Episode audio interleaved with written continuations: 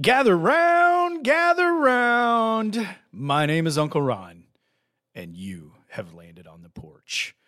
This week in Uncle Ron's porch, we are talking about creating a highly targeted audience for the content and stories that you create to grow your business using search engine optimization technology and social media. And as we have worked our way through this week, I have told you that you need to be able to precisely define what your target is because that's the only way you can hit it. You need to understand who these people are. So you need to find them in clumps online. And I taught you yesterday how to be a detective on social media that will help you learn and understand the people that you're trying to serve one of the things when you begin to unlock the clump of people, whether that be on Facebook, LinkedIn, Twitter, Discord, uh, Pinterest, what wherever it is, you will find these clumps of people. They will begin talking about the problems that they have so that you can provide a solution to them. One of the things that they do as they talk about their problems is they use very specific highly volatile words. Words do matter, especially when you're marketing and advertising.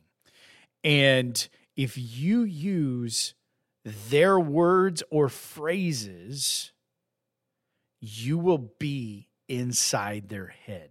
We've all been there. It's happened.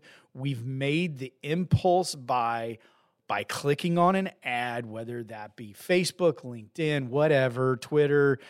We all hit that. Gosh, I really need that neon sign that has the Kansas City Chiefs logo, even though that's the dumbest purchase I can make. They got in our head.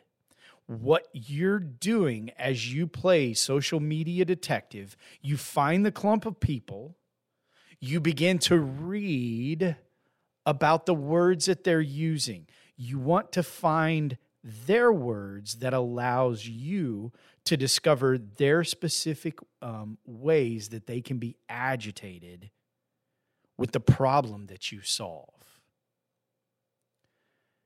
If you are offering physical products, how do they describe the t shirts that you sell? How do they describe the cars that you sell? How do they describe the accounting services that you provide? How do you help them make their tax return better? Think about and copy and write down the words and phrases that they are using specifically to describe that problem. Home Field Apparel and I have uh, some of their shirts, has done a masterful job of getting people to buy college gear for schools that they didn't go to and don't cheer for simply because their shirts are so stinking comfortable. And that people that interact in that college sports realm that I interact with in, on Twitter, they talk about the home field shirts, and all of a sudden you're buying something from some college you may have never even heard of because the design looks cool and you know that the shirt is a really high quality. They have taken the, the descriptors that people use about their products and they use them to get in the heads of the people that they're targeting. You can do the same thing if you are researching your audience on social media. Copy and paste those words into a document or a spreadsheet so that you can find those most repetitive and highly compelling words that they use.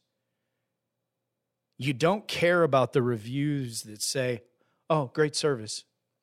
But when someone talks about how Mary stopped what she was doing to provide the best experience I've ever had at the local butcher to get the exact cuts of meat. Even though I didn't know what they were, she knew exactly what I needed. I brought them home. We cooked them. She gave me the instructions on how to do that, and we had the best steaks of our life. Those are the words you're looking for. Those are what people will use, especially on social media when they're describing an experience.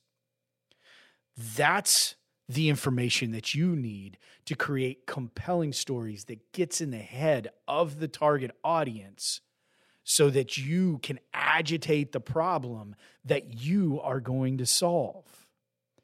You don't even have to be worried about what to say to your audience because this is the ultimate cheat code to get there. I'm Uncle Ron. This is my porch. You are learning how to grow your business using search technology and social media. Now you know how to get inside of their head. Tomorrow, we're going to wrap this targeted audience discussion up with constructing a cohesive view of your target. Join us then, and we'll talk.